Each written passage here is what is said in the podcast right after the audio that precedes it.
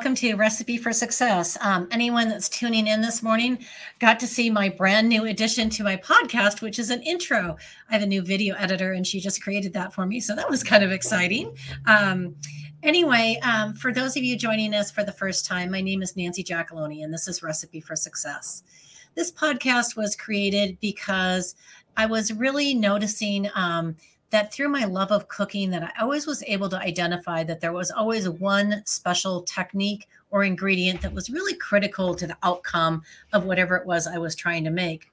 And I was, uh, was thinking about that. I realized that that really applied not only to cooking, but it applies to business and life in general as well.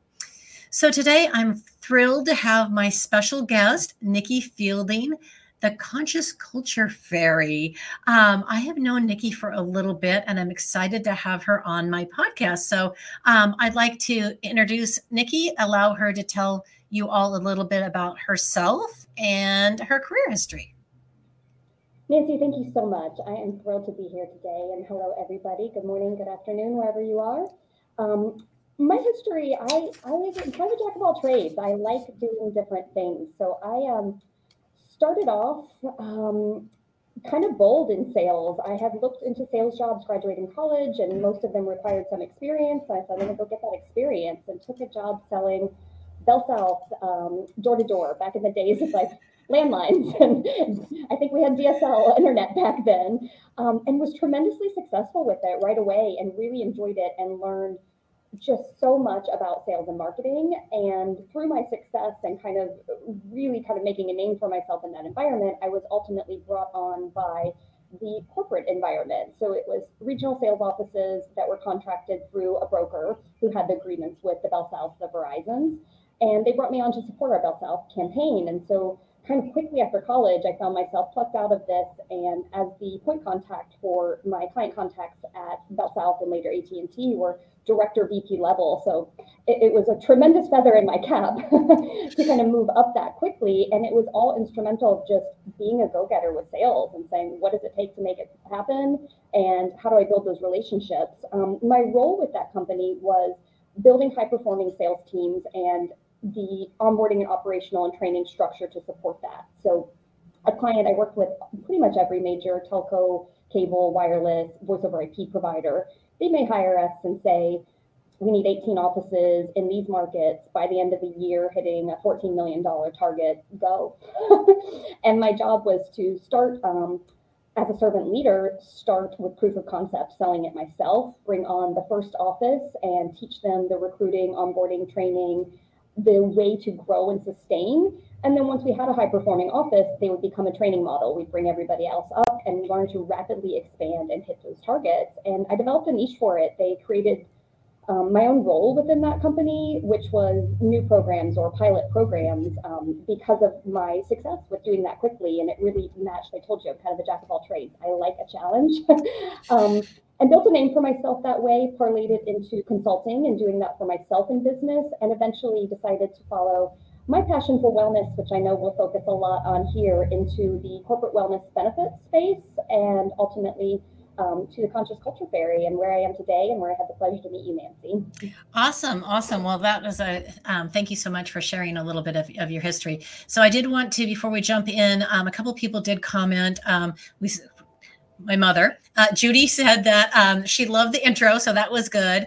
Uh, Nidra Ali was. She said, "I'm going to pop this on here for a second because she is actually my new video editor. She's the one that created that. And anybody looking for great video editing, she's amazing. I think she's in your neck of the woods, actually, uh, Nikki. She's in Florida."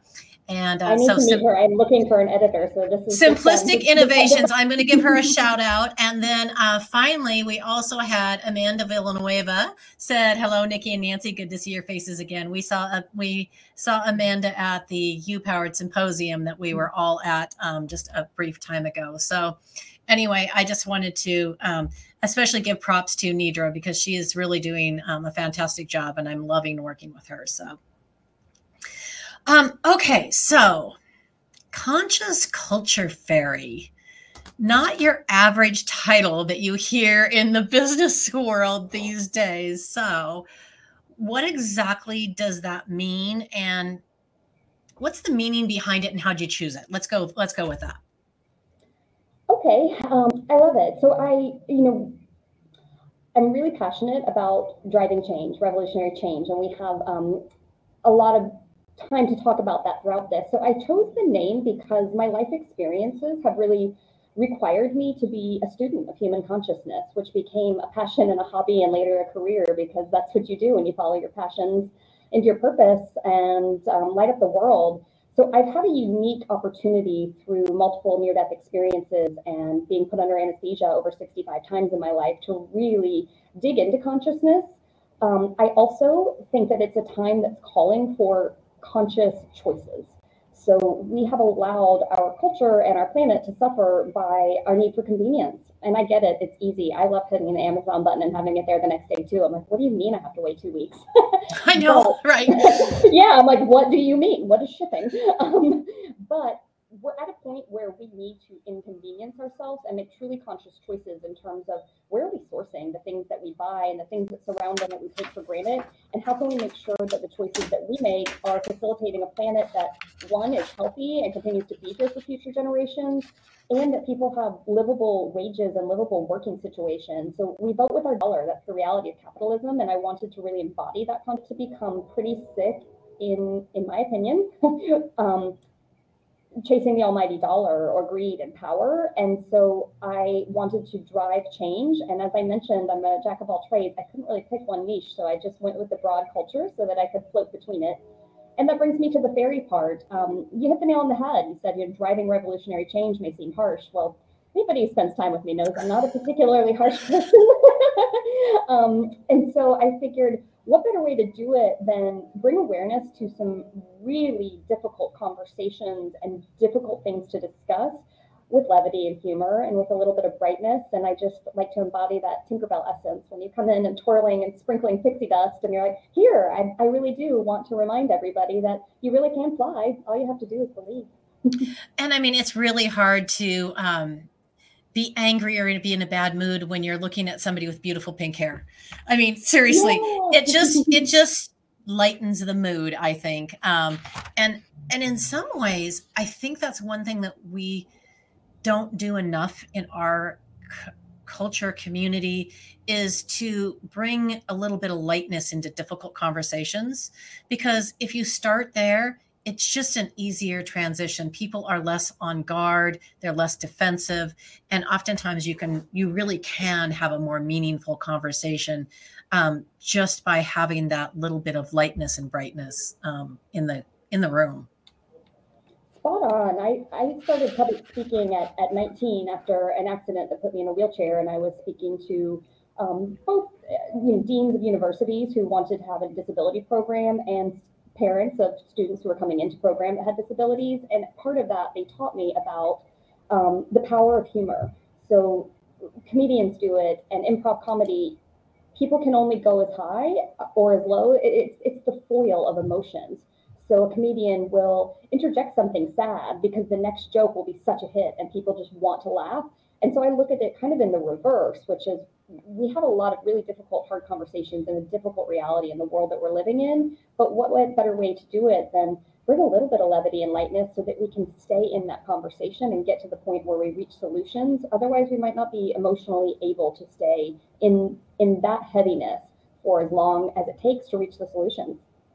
Um, and, and, that's one of the reasons that I I personally like to in, inject humor into some of the kind of pointed videos I do about the state of our industry is because if you can get people to laugh a little bit, they're more likely to pay attention. It's a very interesting phenomenon I've discovered that, um, again, they let their guard down, and for some reason, the message seems to go in a little bit deeper.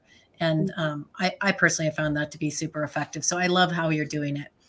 Um, I also really appreciated the fact that you liked the title because I always choose like the secret ingredient is what I derive out of a person. Like, what do you really bring to the table? And you do. I mean, revolutionary is a big part of everything you do. Um, and so on your homepage or your website, you wrote your state your goal is to create a positive and revolutionary impact on the world through conscious collaborations. Um, again, I think we're going to talk revolutionary. That word's going to come up, I think, multiple times as we talk because even though it sounds so bold, which it needs to be, it doesn't have to be abrasive. And I think that that's what I think that's the beauty of what you do. But so let's talk about conscious collaborations and I mean, you're a businesswoman, so how do you monetize that? Yeah, thank you. I um I look at it, I am a businesswoman and I have been in business in, in different capacities for myself and for others. And currently I'm a small business with myself and an assistant. And so I looked at it and said, in order to serve and to really make a revolutionary difference, to back up my claim, I, I have to do that with others. I only have, we only have the right, so many skills and resources, any one of us, but together we're really powerful. And I'm blessed and honored that I have um, built a really powerful network and throughout my career, um, maintaining, building and maintaining relationships is, is just one of my gifts. And it's something that's very important to me. Um, and so as such, it opens up the opportunity to serve people in a much bigger way than I would be able to myself. And so I collaborate in almost everything that I do. And I do several things. So, in terms of monetization, I do consulting on helping business leaders change their culture to make sure that they are embodying a conscious culture and a spirit of psychological safety where they really understand what is going on in their team's lives outside of the workplace that may be affecting their performance inside the workplace. You can't separate you can't separate a person and silo them. And I think we've had that expectation. And so I'm really passionate. It's affected me with my health journey and my mental health journey and being expected to just be 100% on in the workplace. And I had people who were kind and once I told them, but it was always scary to go say, hey, I have all of this going on. Um, so I'm passionate about bringing, again, with a little bit of fun and lightness, bringing that awareness. And I like to pair it with content management because I think that ultimately we're changing culture so that we can attract and retain the talent that will help us hit our goals. And content's how we solve for that. I do those through collaboration with amazing digital marketers and filmmakers, um, sometimes other consultants. And then my huge passion is um, I'm a healer. I'm an energy healer and I lead transformational retreats. I'm a meditation coach, a certified angel therapist. I won't run over all of my um, certifications, but I have a history of helping people develop on a personal level and really become the person that can achieve the goals that they want. And again, I do that in collaboration. I'm very studied in energy healing modalities, um, but I'm not as studied in earth healing modalities. So I may partner with somebody who is a master herbalist and um, certified Ayurveda and has lived in intentional spiritual communities and really practiced and embodied mindfulness and then I'll bring in my gifts as a meditation coach and studying the energy healing modality of it and the power of our mind to drive outcomes in health. You are an amazing woman. Uh, that's all I have to say about that. It's, uh, I mean, honestly, that's. Um, um, I will speak to a couple things. I don't know. I have seen and I've heard you speak about your your energy healing, and um, I do believe that healing can happen in so many ways, and that we as humans are conditioned to think healing only happens at the doctor's office. Mm-hmm. And I think that's not true. I think healing starts here. Um, mm-hmm. And so if you can help people with that, I think that that's an amazing gift. I have seen um, your content creation and you create amazing content. And um, it's hard to look away from your content. Um, and that is a, that is a, the highest uh, compliment I can give somebody because it draws you in and when I say hard to look away, not like in a train wreck, like in a positive way, like, oh, I want to know more. You know, there it's just it just pulls you in. So I think that that's a, a really beautiful thing. Thank you so much. I'm getting all, all emotional, but thank you. that means the world to me. um, so I, of course, we were introduced, um, I think, here on LinkedIn, actually, um, through our mutual good friend Joel Daniels, who we both love. Um, and you both focus on the word revolution. I mean, Joel has it in his business name. You use it multiple times. Um, and really have that in your business model. So I'd really like to know why that word in particular resonates with you so much. Yeah, you know, I googled the definition of revolution because I have my own meaning of it, but um, I think we get to define we get to define things ourselves. But the dictionary definition is a forcible overthrow of a government or social order in favor of a new system. I strongly disagree with the beginning part of that. There is nothing that I do by force. Attract, don't force. but I believe that we have to overthrow systems, our healthcare system, our insurance system, our big pharma, and really all of it, our legal system, our educational system. Our systems do not serve us anymore. They were designed in post-industrial revolution time, so that's part of the revolution to me. That's when it was defined, and it's time for a new culture revolution where we're creating systems that work for a modern society and the challenges that the average person is facing today. Um, and if an overthrow of the government is required for that, then so be it, because we elect our leaders, they should be representing us. However, I am never a supporter of force or violence. I am a peaceful, peaceful person. And so I look at the power of people coming together in peace, united and harmony. Like I'll ask people questions sometimes. Um, you know, just something that came up was, gosh, like with with COVID and, and impact on small businesses, when is this going to change? I said, well, what if every single person in the country linked arms, smiled, and said, no, thank you. We don't want your regulations. We're going to we're going to figure out a way that works for all of us collectively.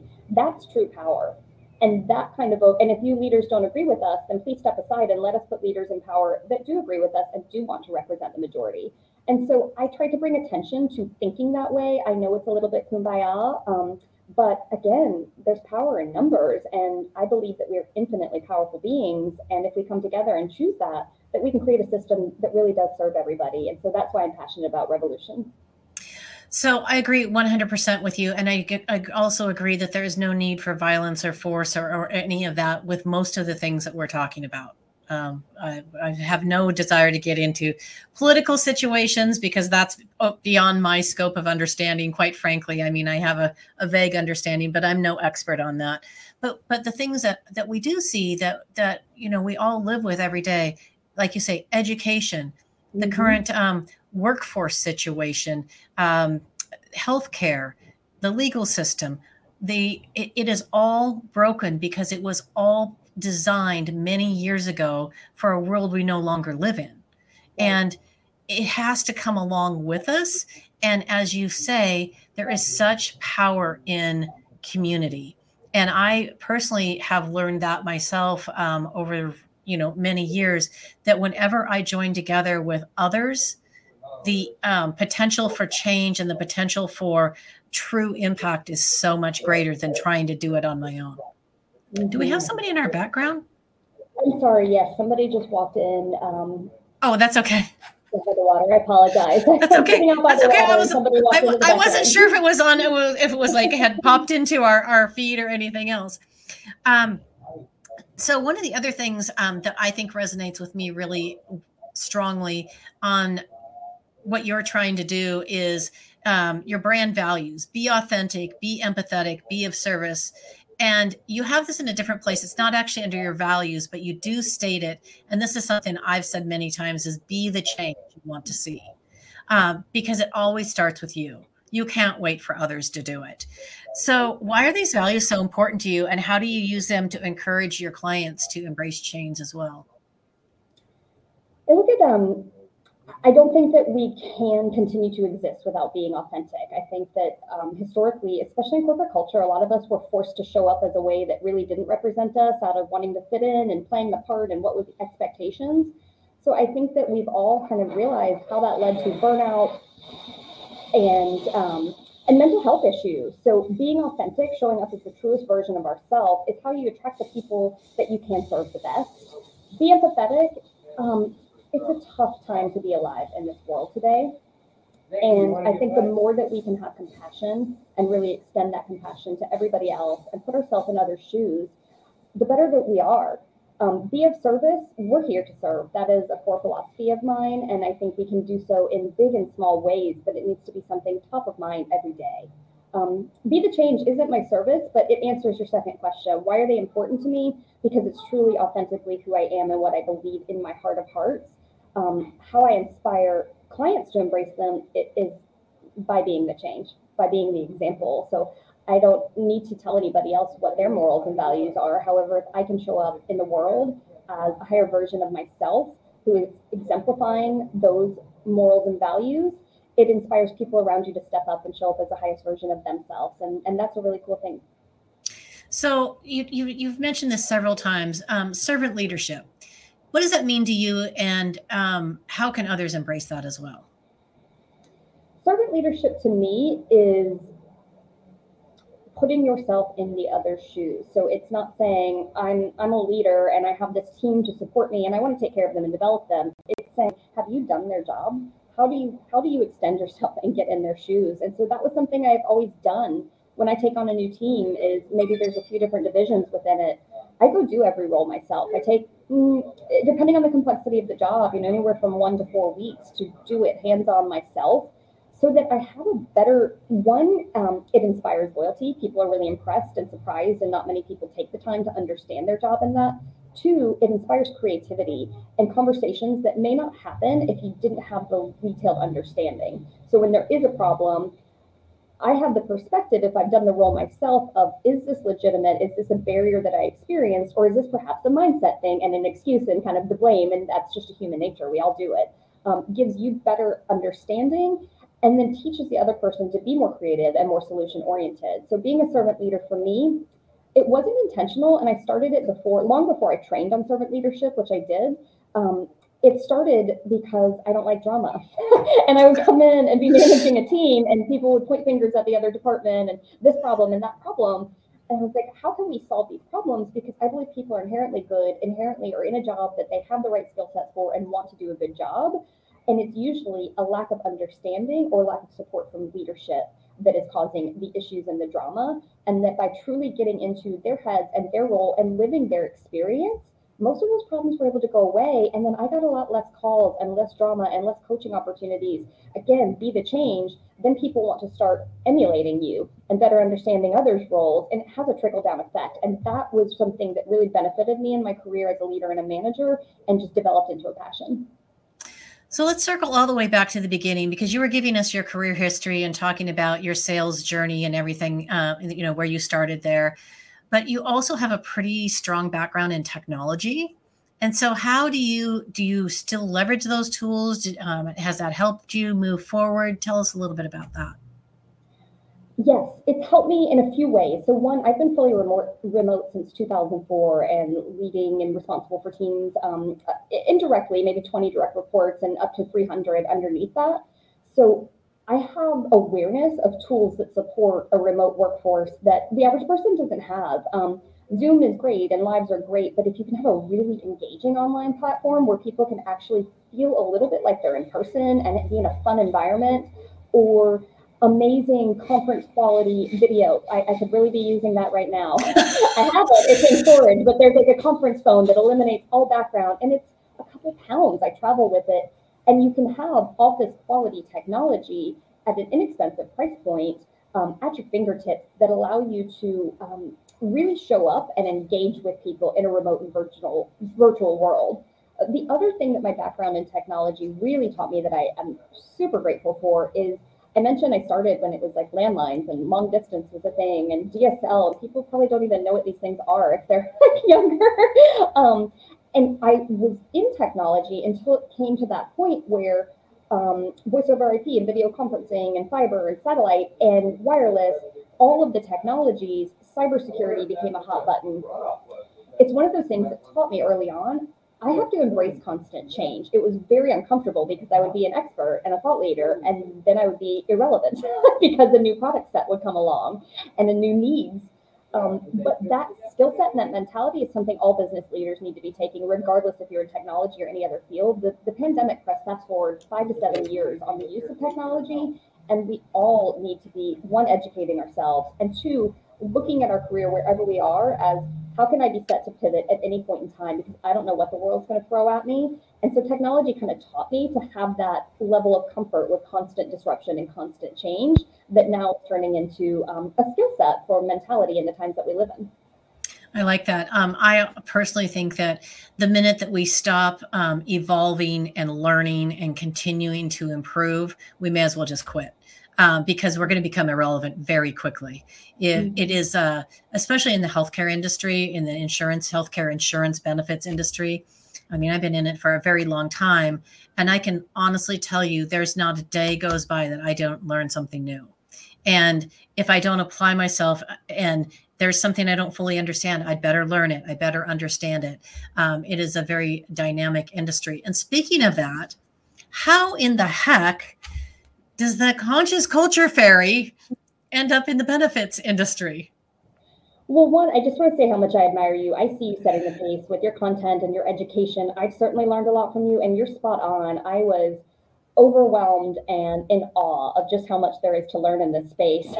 it, it just never stops. And so, yes, it is. And I think that that's true in most industries now yes. and not talked about necessarily enough is that we must continue to constantly learn and just give ourselves grace that we're never going to know it all. And we're never going to know it all. There's always, but the good thing is there's always other smart people in the room and smarter people than you. So always someone yeah. to learn from. Absolutely. Um, I, I found myself in this due to my personal life experience and it being a passion. So I, I told you I want to drive revolutionary change. And so that was part of it is that our healthcare systems desperately in need of change. But I learned that not so much with the background and benefits and insurance, but um, with my own health journey. I had some chronic illness starting as a young child. Like I missed over 30 days of school in second grade and would have fever spikes up to 108 and be rushed to the hospital and just odd health things going on that were kind of unexplainable, that were severe, sometimes life threatening, that we couldn't really explain. Um, that kind of piggybacked at 19. I had a traumatic accident going off a rope swing at a rock quarry, landed on a cliff and shattered both my feet. And that really began a deep dive into the healthcare. Um, almost amputated my left foot. I, I developed compartmental syndrome. They gave me a medication that I had a severe reaction to um, that causes it caused a C. diff infection, two chronic neurological pain conditions, a blood disorder, stage one kidney disease, liver enzymes as high as cirrhosis. Of, I, my body was failing. I, I, was dying. I had a blood clot in my splenic artery.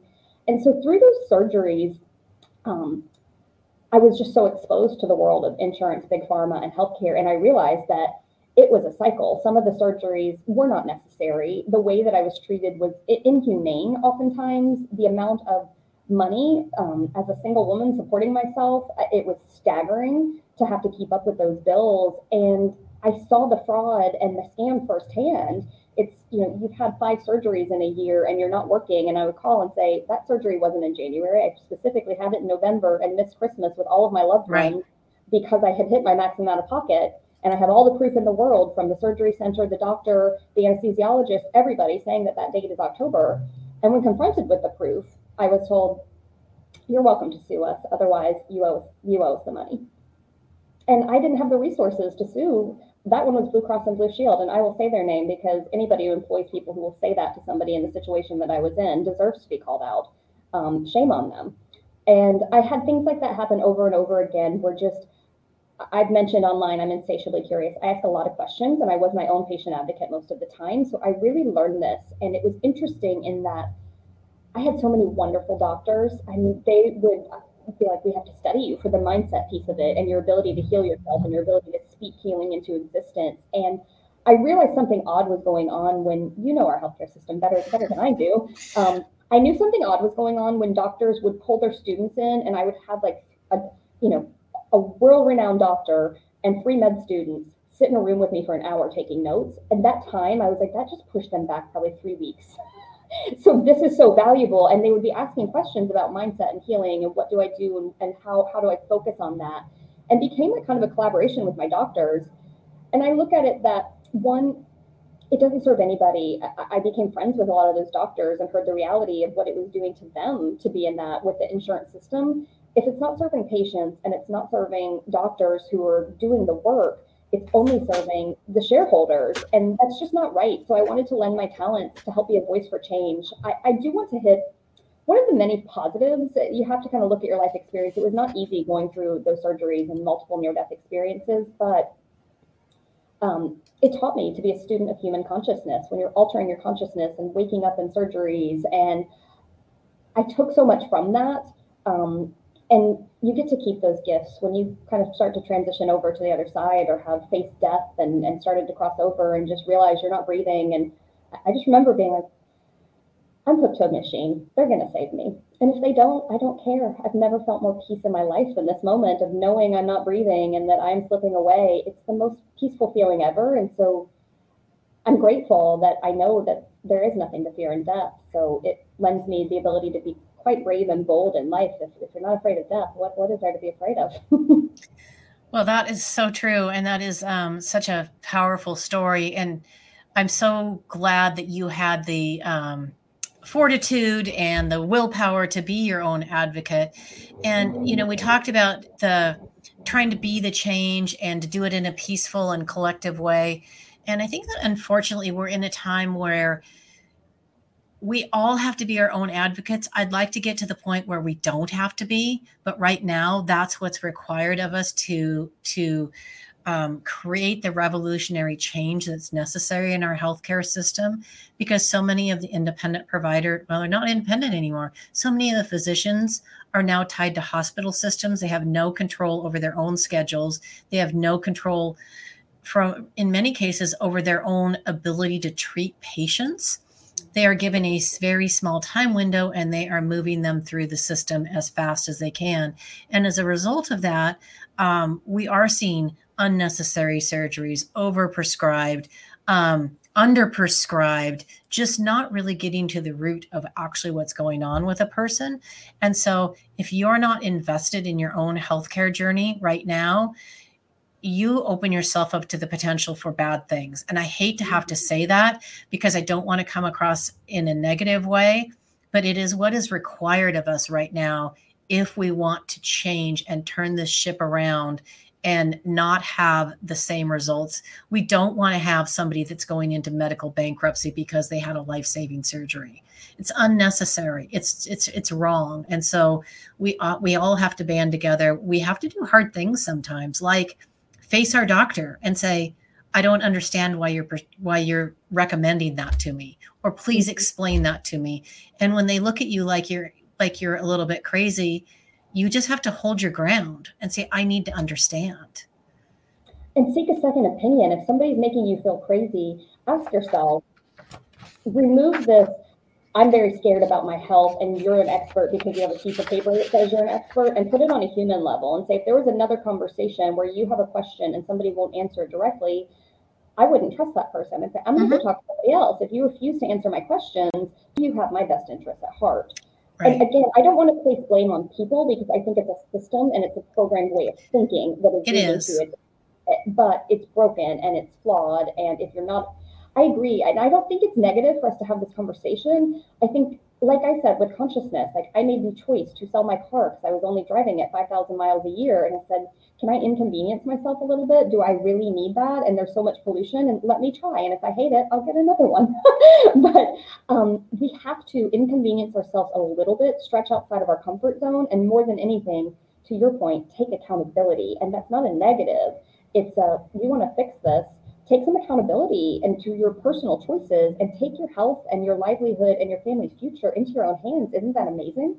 Yeah, I, I, agree 100%. Okay, so since we're on the topic of accountability and healthcare and all that other good stuff, you recently won a very nice award at the U Powered Symposium. You were named the notable newcomer, which I think is so cool because you technically aren't in our industry but you have made yourself an integral part of the conversation and helping can i say it? Raise the consciousness of um, of the professionals the industry and hopefully the business leaders that that you work with as well. So how did that feel to be out of all that all those people that were there to be recognized in that way it felt amazing. I was beyond shocked. I went out to dinner with um, your your co-host at the awards, and thank you for presenting it um, Friday night. And I was like, mm, just you know, we had a fun little dinner, and I was like, this you won. I was like, if not you, then this person. Like, it never crossed my awareness because, like you said, I'm not really in the industry, so I didn't even think that it was a possibility.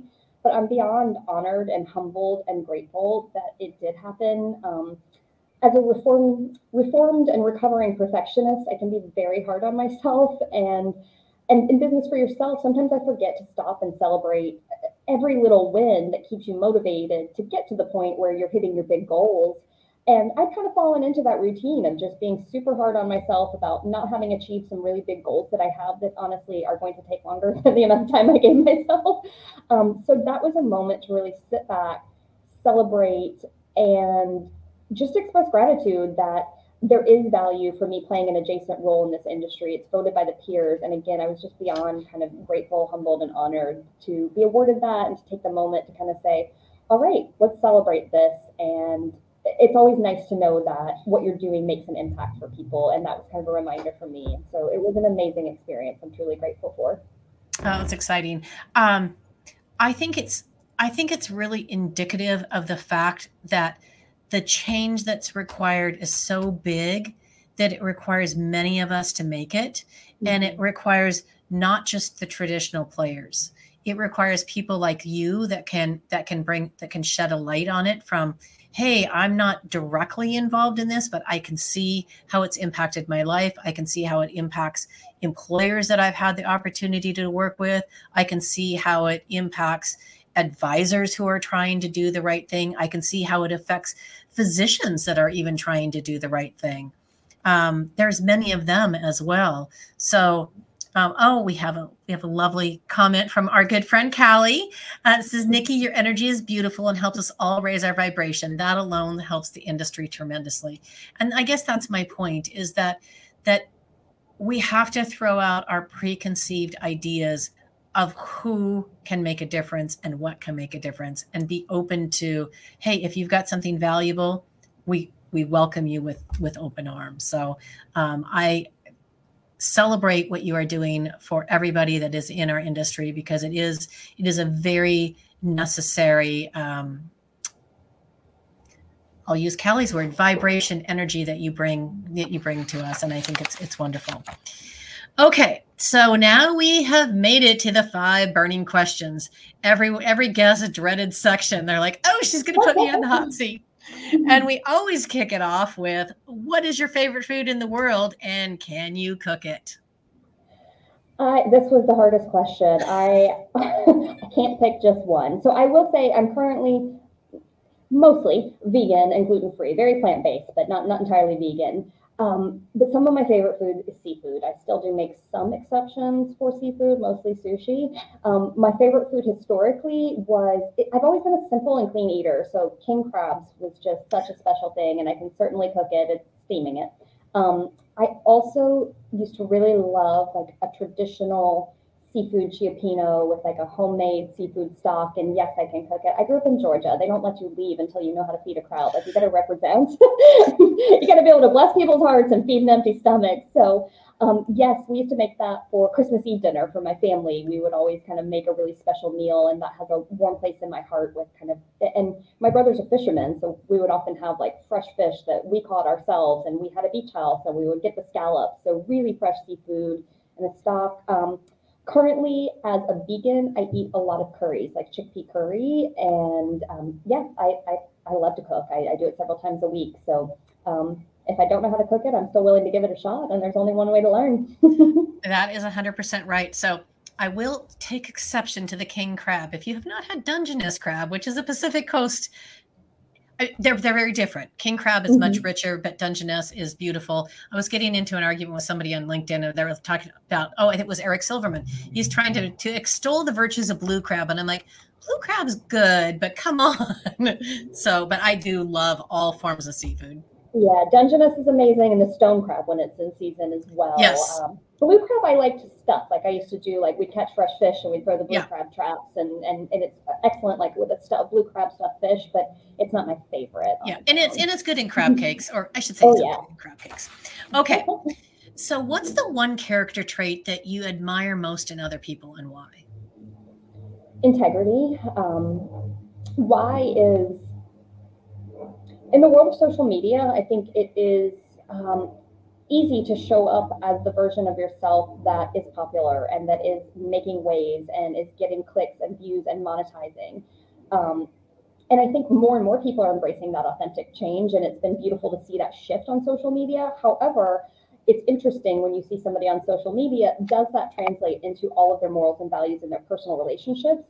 And that to me defines integrity. Is over time, it's really difficult to be true to yourself and to come through on your word in the world that we live in. We all fall short of it. So I don't have that expectation of anyone else. I, can't live it. So certainly not one to judge.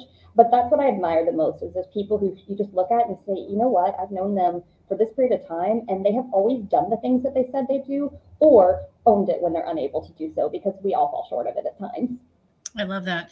So, if you were to flip the mirror on yourself and you look at yourself, what's the character trait you're most proud of in yourself and why? empathy. Um, I've experienced a lot in my life that uh, truly like the most beautiful highs and, and really low lows, like you know, sadistic level trauma and being raised in a beautiful family on a horse farm with a pony in my backyard, you know, just different things.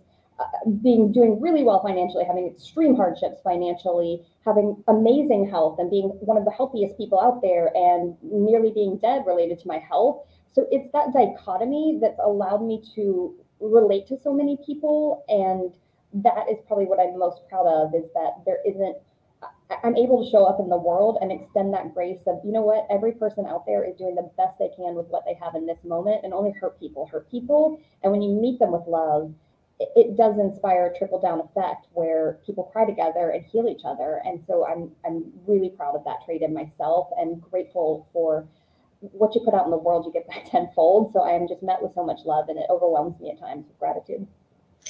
So, since we've talked about your health journey and we've talked about energy healing and things that maybe not everyone is familiar with. I'm certainly not familiar with all of it as well.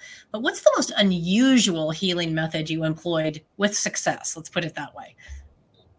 Energy healing. So, energy healing, um, I don't want to get too in the weeds on it right now. It is channeling universal light source energy, but I would break it down to a simpler explanation is the power of mind, intention, belief, and prayer. And so I intuitively knew and had to prove to myself over and over again. I was told I'd never walk again at 19 years old, and I had been an athlete growing up um, and an avid like outdoor activity person. I was like, I can't live a life as somebody who did dance and gymnastics and yoga and Pilates and horseback riding and swimming and snow skiing, water skiing. I can't imagine a life um, where I don't need to be in a wheelchair, but I just my feet are so hurt that I can't. You know what I mean? Like if I had been right. confined to a wheelchair, I would have just made the best of it and become a wheelchair athlete. But I was like, I don't want to take that. Like, why should just my feet being broken define my ability to walk? And so I just told them, I said, I don't accept that. It's not mine. And I fired a couple doctors until I got to one who said, All right, heck yeah, we're doing this. Because they were just like, I'm sorry, that's the best you can do. Right. Um, and so that power of my mind taught me firsthand that when we choose healing and believe with all our heart and then open ourselves up to all of the different things dietary movement all of the tools that exist we can heal ourselves. Combined with energy healing trauma we live in a society that doesn't celebrate our ability to release trauma. And so we think of it often as like what's going on in the ukraine? Of course that's traumatic. But at the end of the day we have micro traumas every day. The way that you release emotion is through movement or crying. You have to feel it and then let it out of your body. And unfortunately, we got to a point where, well, it's not acceptable to cry in public, it's not acceptable to cry at work. Keep yourself together, keep a smile, shove it down. That gets stored in the body. Those emotions, that is the definition of trauma, is emotion stored and stuck in the body. And energy healing is a tool that allows you to release that emotion so that you can be yourself. When you have that lightness, you can call in more things that support you, like the fortitude to make positive lifestyle and habit changes. So you might not be capable with where you're at of developing a really robust workout routine because you have so much heaviness and stored emotion that is blocking you from it takes a motivation. It takes a get up and go and like i'm going to create a habit. And so that's what i see with energy healing in myself doing it on myself then pursuing other mentors and energy healers to work on my behalf. Cleared things in my body that were so stuck from early childhood that it was slowly making me die and just allowed without really any effort on my end just freed up space. And then i was like yeah i got this. I can change that habit. I can make that that thing a task. Um, so that for me has been the most unusual that had tremendous results. It doesn't replace diet and exercise and all of those things. Um, but in combination with a positive lifestyle it can really open up healing that is is what people would call impossible. I was nearly dead a year ago. I was 20 pounds less than I am, and you've seen I'm quite a petite woman, so that was an yeah. unhealthy situation to be in. I was just under 90 pounds, and a lot of those conditions had come to a head, affecting the, the blood disorder, had iron overload. Your iron level should be um, ideally they want to see them like max 45% of your blood. Mine was at 90% of my blood. It was toxic and poisoning my brain and all of my organs. Um, and through the power of a holistic doctor, acupuncture, I, I pursued multiple modalities. But I know for a fact that without the energy healing, I wouldn't have had the energy. I, I was nearly dead, um, having trouble getting out of bed and malabsorption, not taking on any calories. So without the energy healing, clearing a little bit of space for me to have the strength and fortitude to go out and do the exercise and get the treatments that I needed, I don't know that I would be here. That's so interesting. Anna, this is kind of related to what you said, but it's something I read recently and it really impacted me is that extreme independence is a trauma response. Mm-hmm. And I'm like, I don't like that. Challenging, right? I don't like that one. But I really that's been that's been in my head a lot. Um, okay, on a lighter note, what is a secret? What is one of your secret talents or something people would be surprised to learn about?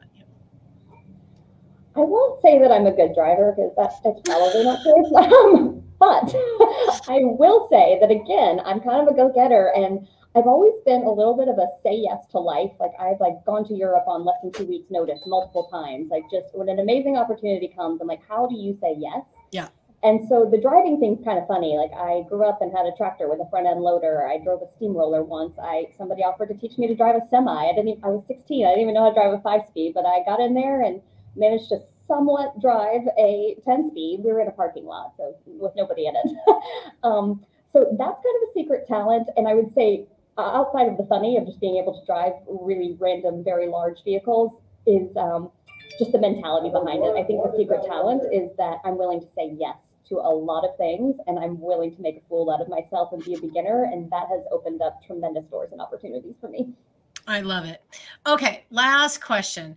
So, um, sometimes I mix these up, and I was thinking, well, I sometimes I'll ask people what their favorite color is and if it resonates, but uh, clearly we do not need to ask you that question. Everyone can see the pink is your color. Whether it's your favorite or not, it is definitely your color. So if you were an animal, what animal would you be and why?